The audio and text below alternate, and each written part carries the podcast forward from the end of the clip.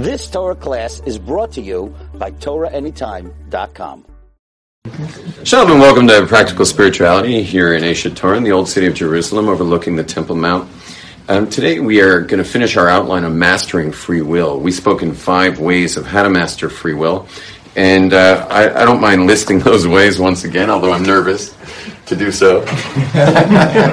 Because we seem to never finish this outline, so I'm reluctant to write it again.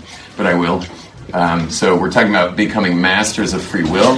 In the end, the sum total of your entire life, in fact, who's sitting in your chair right now, is the end of an equal sign of every choice you've ever made. It all equals who you are right now. And therefore, your choices are really, really important because they're going to equal your life. And so if there are categories of choice, of how to choose, well, you better know those categories. You want to get good at them. So the first is, this is all the mindfulness work that we did, which is constant choosing, that every moment is a chance to choose. The second one is reevaluation, and that is having the courage to reevaluate your life, just as... raise your hand if you ever knew anyone who changed career later in life. Keep your hands up if they were happy they did. Okay, everybody. So you see, reevaluation is just really, really important to do. And it can reinvigorate things. Like, for example, I had mentioned last week that I reevaluated my marriage in a major way. And it just totally bumped up my marriage in a major way. And I reevaluate my Judaism and how I interact with Judaism. Constantly. So you can constantly reevaluate. Number 3 was the battleground. Here we got in touch with the voice in our head, also a little mindfulness work, but to recognize that we have a battle between the body and the soul. And that the body wants immediate gratification, it wants to have its physical desires met, while the soul has much loftier goals. And for example, everyone in this room has chosen to come here, and everyone knows they're not going to be more apt to neither survive nor reproduce by being in here right now. And in fact, this $30 million building was built by someone who's all that money and all this building is not going to make anyone more apt to survive, except maybe the Jewish people, or to reproduce. You get that? So even though the body voice is always busy with survival and reproduction, like every plant and animal and a human, but we have a godly voice that has no interest in that necessarily. For example, art, music, philosophy, meditation, and connecting to God and stuff like that. We all got a drive like that. We all have that drive inside of us. But those two voices do battle. And the voice between the body and the soul, and our job is to go for the soul. Go for the soul. You want to go for the soul. You want to negotiate with the body, and be a good negotiator with your body. Anyone here promised themselves if they learn Torah today, they're going to get something later? Anyone did that? Yeah. Okay. Great. And I know it's childish, but to give yourself ice cream because you learned Torah all day or whatever. But you see, it does the trick. And there's all kinds of tricks. I didn't go into any of the tricks. I'm not going to go into many now, but I'll tell you one trick. And don't let me talk about this trick for more than 2 minutes, please, on the clock. So the trick is that the body voice doesn't understand time at all. It just doesn't understand time. So you can trick it easily with time. So, for example, you can tell your... let's say, for example, we have a whole list of classes in the morning hours. You tell your body voice that you're only going to hear one of them. And I promise you, you'll be at probably 2 or 3 or 4 or 5 classes during that day. It will say, oh, just one? Okay, let's go. So the body voice will just go in. You tell your body voice that you're only going to Israel for 3 weeks, and then you stay a year. Okay? You tell your body voice you're gonna go down to the Western Wall. You'll say one prayer, and you might find yourself there an hour and a half later. So it doesn't understand time so well, and that's a good thing to know. It doesn't really get time, and the body voice just can't tell time. So you can trick it. You can trick it all over the place. You can really trick it a lot when it comes to time. Now there's a bunch of other tricks that we're not going to do because we're doing number 5 in honor of Bradley and Kasha. And Cloud, yeah. And number 5 is God, which is a little strange in an outline of free will because constantly choosing, reevaluating, being in that battleground in the soul are not necessarily God-oriented. They are a bit, but not totally. Because you can think about just in business, you can have, choosing to do what you do for a living, reevaluating your business. You're always in a battle because there's stuff you got to do that you just don't want to do, and all your friends are waiting at a sports bar. You choose to do those things and get to the sports bar a little late. But this last part's like totally transcendent. So that's what we're getting into. Now, why is this? What does this have to do with free will? So what this has to do with free will is that the world looks the same whether or not you're into God. Meaning, if our whole group, if we took this whole classroom and we all walked through the Jewish quarter, and half of us were atheists and half of us were believers, the Jewish quarter would look exactly the same to all of us. It would look exactly the same. It's not going to look different. We're all going to look at white walls of Jerusalem stone, be walking on the Jerusalem stone streets. There's going to be a sky above. And it's just going to look the same. But when you give that little snap of God awareness, which we're going to go into in a second, but when you give that little snap of God awareness, to be aware of God in this moment, when you give that little snap, what happens is the everything looks the same, but there's a certain divine indwelling that takes place in our own consciousness. We have our own consciousness gets this divine experience that takes place. But we're just walking down the street like anybody else. Everything looks the same. Now, this is particularly important in Judaism because Judaism's anti-icons. We're not into icons. In fact, icons are almost tantamount to idolatry in our eyes. Now, those who think the Jewish star, because people who weren't raised observant, might think the Jewish star is an icon, or they might think a menorah is an icon. But they are not icons. They're purely some symbols, and they're not symbols for God. The two triangles interposed have to do with Kabbalistic symmetry, which you'll notice that anyone here who's ever had a psychedelic experience on any kind of psychedelic plant medicine or chemically produced compound, things will come out in that mystical symmetry of the Jewish star. It's also, if you've ever, any kaleidoscope trippers here, anyone love kaleidoscopes? So you'll notice it's all that same sacred symmetry that shows up there. So it shows up there in mysticism. That's just a mystical reality about the creation. And when it comes to, and that's the Magen David, the menorah is a lamp that was lit. Okay, it has a lot of Kabbalistic stuff, but it was lit in the temple. Okay, so it's not an icon, it's a candelabra. Okay, for lights that are lit by the high priest in the temple, and we also light them on Hanukkah with the 8-branch menorah. How does it have Kabbalistic stuff to it? The menorah. Mm-hmm. Well, it's the 7 days of creation. It's the seven spheros. It's they're all leading to the middle one, meaning it's three with a middle, mm-hmm. So it's six, and the middle one's Shabbat. And they all the wicks have to be pointing towards it. There's a lot to it. There's a lot. So we'd be on that for a while. We're not going to go there now. Because we're not into icons at all, it's much easier to find an atheist amongst the Jewish world because you don't see God. And there's no representation. We don't have a guy on a cross to bow in front of. Yeah, we don't have holy cows. We're not into that. We're not worshiping elements, directions, things like that. We have a ton of mysticism about the elements and a ton of mysticism about directions. And, we even shake cosmic vegetation and make little leafy sounds of, in each of the directions, As at 1 week of the year, we do that every single morning in all the directions. And And so, like, we're definitely into these funky mystical things going on, and that we're involved in. But our allegiance is to a being that's not visible at all, and therefore requires a certain amount of maturity. So this is really the ultimate act of free will. You want to know why?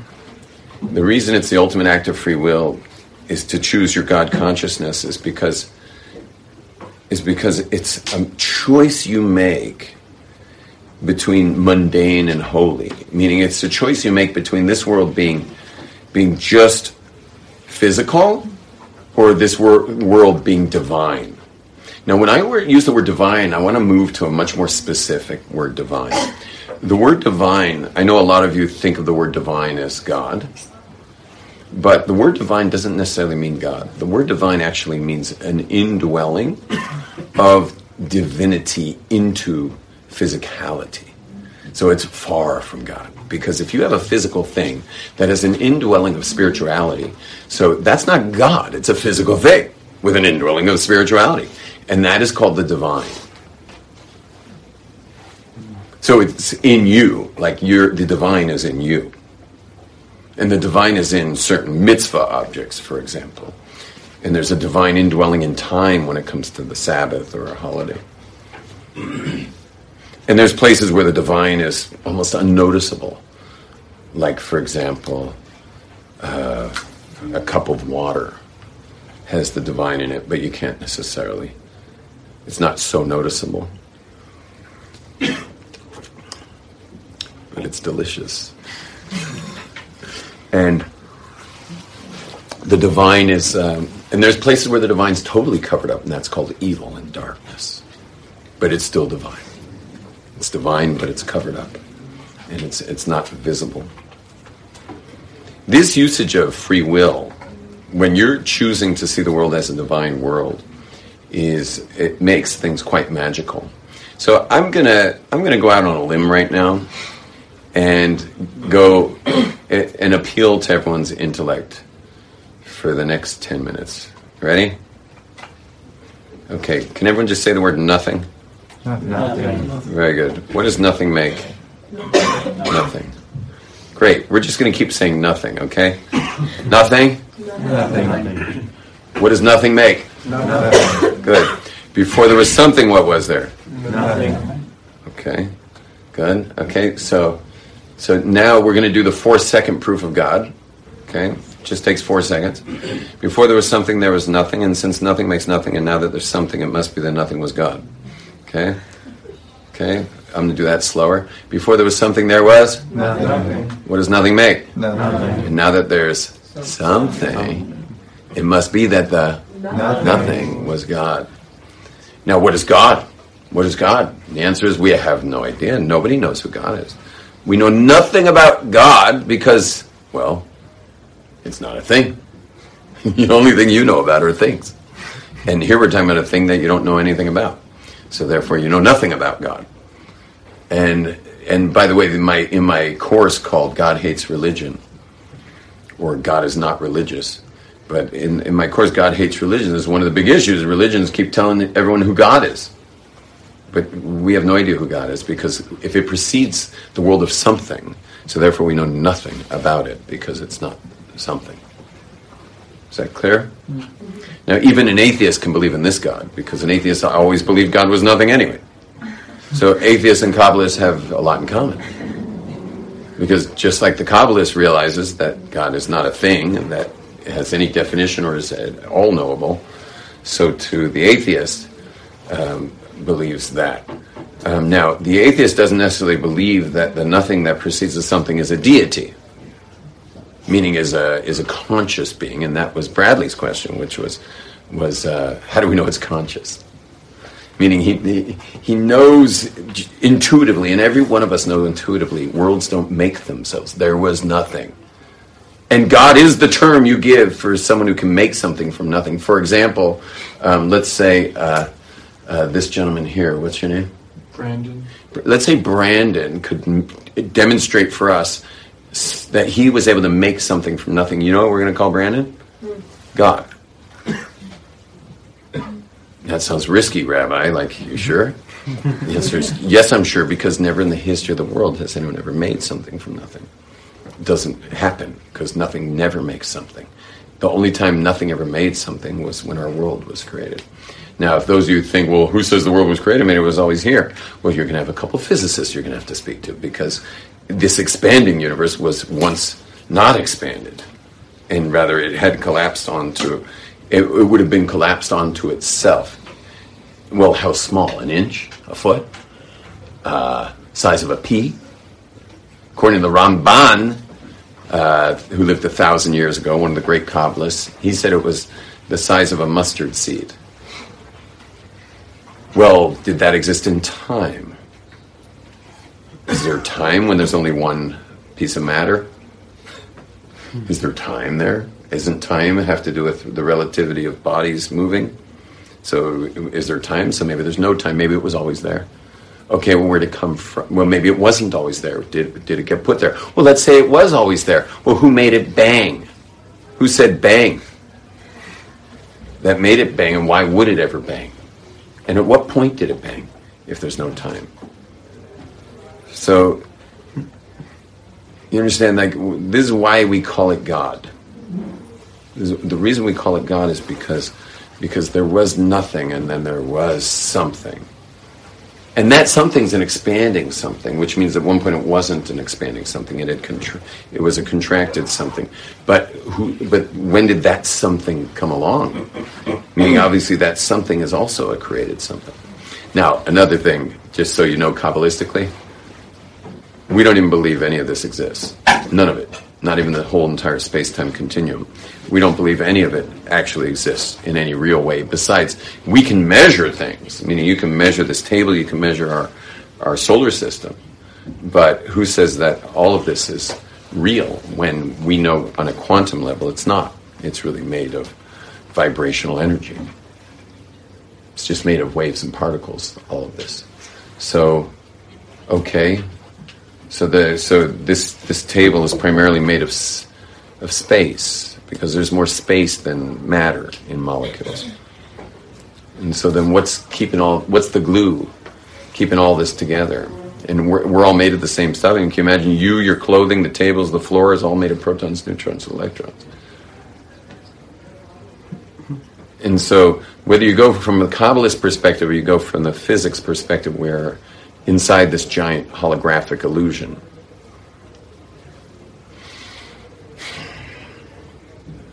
And the cool thing is your consciousness. Now we'll get a little bit more into free will. The cool thing is your consciousness, the actual conscious you right now thinking. So are you aware right now? Are you aware that you're aware? Yes. Yeah, are you aware that you're aware of yourself in this classroom and I'm speaking right now? You're aware of that? So that's three things going on. There's you being aware of your awareness. And then there's the object you're aware of, which is me standing up here speaking. So, how can you have two awarenesses? You have one awareness that's me speaking, then you have an awareness that you're aware of me speaking. So that awareness is not physical. It's not a physical awareness. It somehow hangs around you. That's called the soul. And everything you ever experience is always inside that consciousness. Have you ever experienced anything outside your consciousness? Everything you ever experienced was inside your consciousness. And this creation itself is created out of the consciousness of God. So what is there besides the consciousness of God and your awareness? But let's go back. Let's go back. Before there was something, what was there? Nothing. What does nothing make? Nothing. And in this particular case, because there's a creation, so we call the nothing God.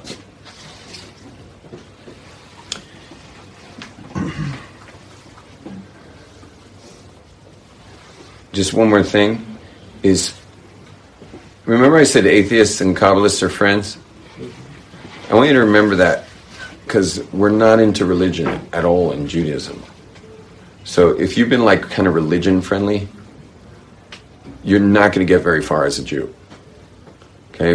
Judaism's never religion friendly. You can be a friendly person towards people who are religious. That's fine. I am. I mean, I'm very friendly to all kinds of people are into religion. I'm super nice and friendly. But since this room is filled with, you know, pretty serious astral travelers, and you should know that if deep down you're friendly towards religion, that your path will get blocked, meaning your path up the ladder towards spirituality. You're going to hit a brick wall, because you have to be intense about your journey and be truthful. And where people are living in religious illusion, you can be super nice out externally, but internally, I'm not asking you to be snobby either or arrogant. Internally, you're totally locked on. You got to stay locked on.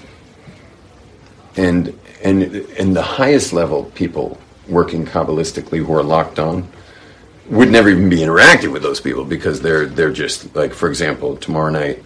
Please God, tomorrow night we're free. We're going to be going to someone who only interacts spiritually. That's all he does. He's 40 years in total meditation, and we'll be in his presence. Whichever men want to go be there. The women are invited on Shabbos, but during the week, Thursday nights, it's a men's experience. What's his name? Friedman. Yeah. You want to come tomorrow night? Yeah. Yeah, you should definitely be there.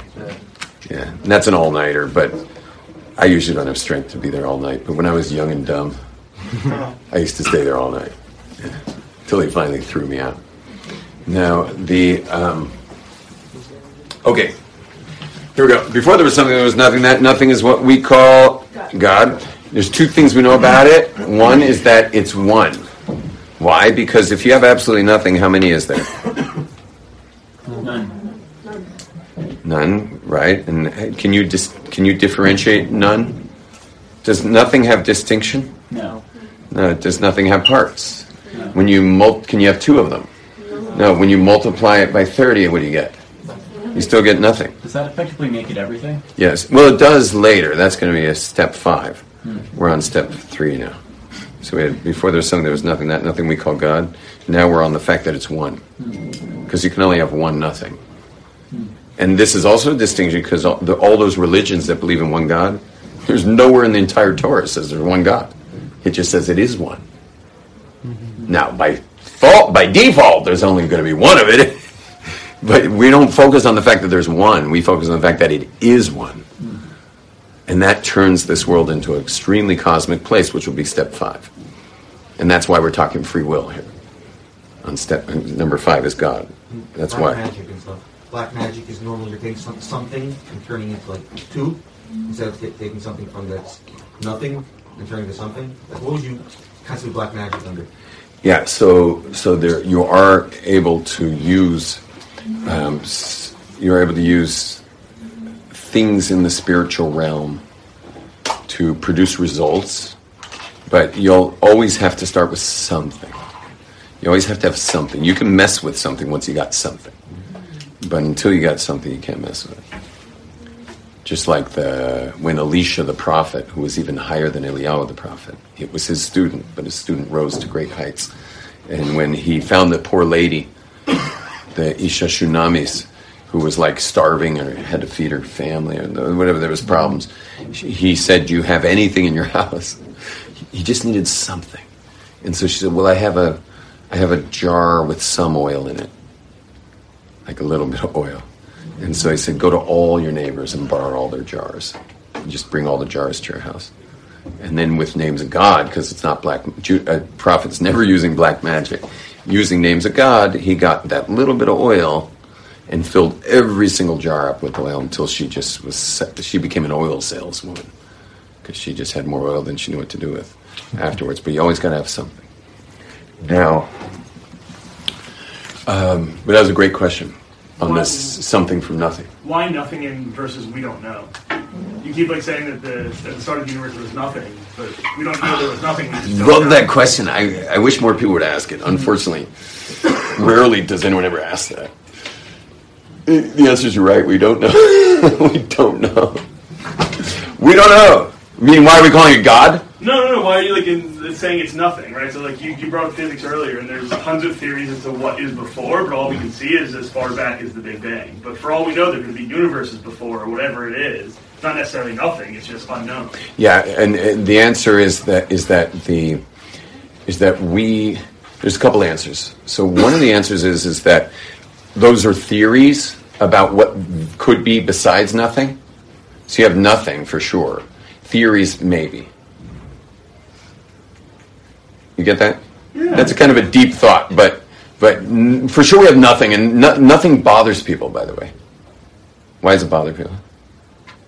Because if it really was nothing, then you're a god.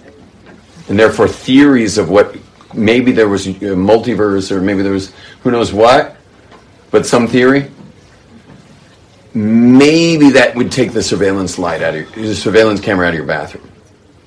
But nothing puts a surveillance camera in your bathroom, not only in your bathroom, but in your thoughts. Meaning you're being watched. No one likes that.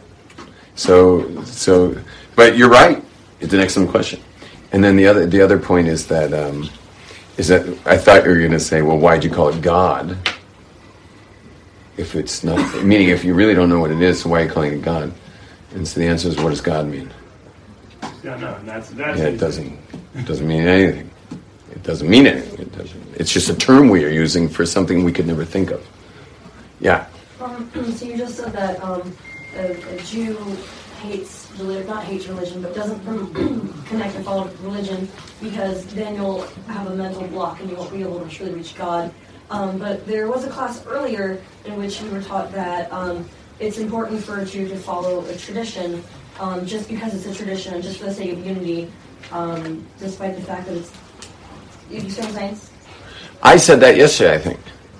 So how do you reconcile those two ideas? Because you just said a tradition, like lopping off the ends of a challah. One is truth, and the other is that your family doesn't eat the ends of a challah. If your family didn't eat the end of the challah on Shabbos, they would cut off the two ends of the challah. You should not eat the end of the challah. Now, if that's a total baba miser, which it probably is, it may be a total baba miser. There's no truth to it. But don't break thousands of years or hundreds of years or 50 years of people not eating the end of the challah in your tradition. Now, you may ask why, but I don't... Do you ask why? Yeah. You want to know why? Yeah. Because it's a slip. Well, I'll give you. I went into it. The reason I'm a little reluctant is because I went into this yesterday for about 5 minutes. But it's a slippery slope. You stop doing this, then you stop doing that, and you stop doing this, and after a while, you're just your Judaism turns. What's the right word for it? Dogmatic. I wouldn't say dogmatic, but you're just... No, it's not even selective, because I said you'd be still following absolute truth, which means the mitzvahs, but you got rid of all the traditions. For example, does anyone have to do Kabbalat Shabbat on Fridays? There's no commandment like that. There's nothing like that. Do you do Kabbalat Shabbat on Fridays? So it doesn't say that anywhere. We only do it since the Arizal Kabbalistically realized all the stuff he realized, and then started doing Kabbalat Shabbat. And ever since then, we've been doing Kabbalat Shabbat. So then what do you mean by Jew doesn't follow religion? I didn't say that. Judaism's not a religion. I don't understand. Judaism's not a religion. Let me tell you something. What's the difference between a religion and a cult? Nothing. The answer is the number of people. No, if you, not true. One second. If you take 10 people believing in something, it's a cult. If you multiply it by hundreds of thousands of people, or 1 million people, now it's a religion. If it's something that's based in real truth, so that's not called a religion or a cult. It's based in facts. You understand? It's not believing that Trump's president of the United States. Sorry to bring him up. It's not a belief. Okay, it's a fact. So our history is a factual history. Look outside this window. Outside this window is the Temple Mount. We have all the ruins of the temple, the base of it. And we also have periods of the David's temple, built by Solomon. We have that. We have coins with David's name on it from when he ruled Jerusalem. Now, how long was David after Mount Sinai? So I'll answer that one.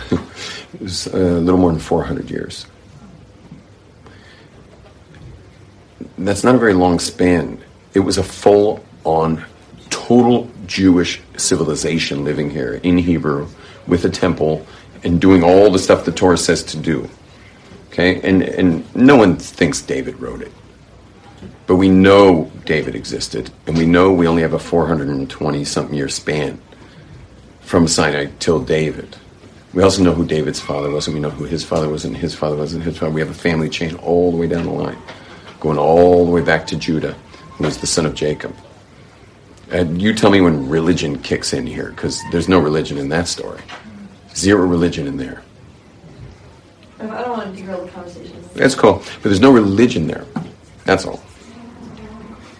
And so we're all direct descendants, literally, of these people.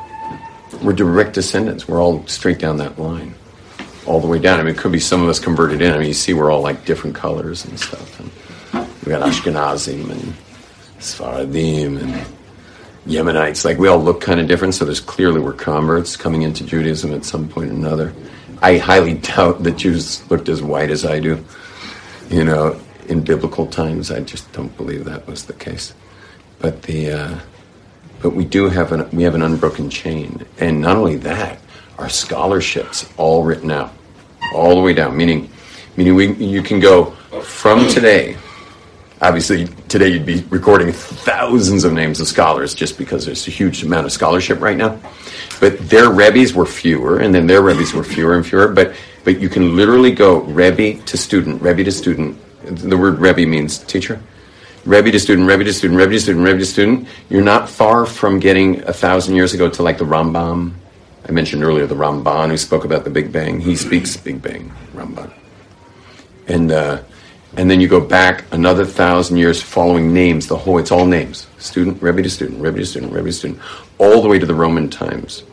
Well, that was the time of the Talmud. It's all recorded. Rebbe to student, rebbe to student, rebbe to student, rebbe to student. All the way down till Second Temple period. And that's all rebbe to student, rebbe to student, rebbe to student, rebbe to student. All the way through. And now you're in Tanakh.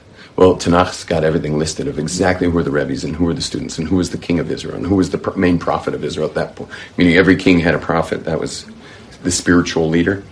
And it just keeps going, rebbe to student, rebbe to student, rebbe to student, rebbe to student. We have all that. It's all recorded.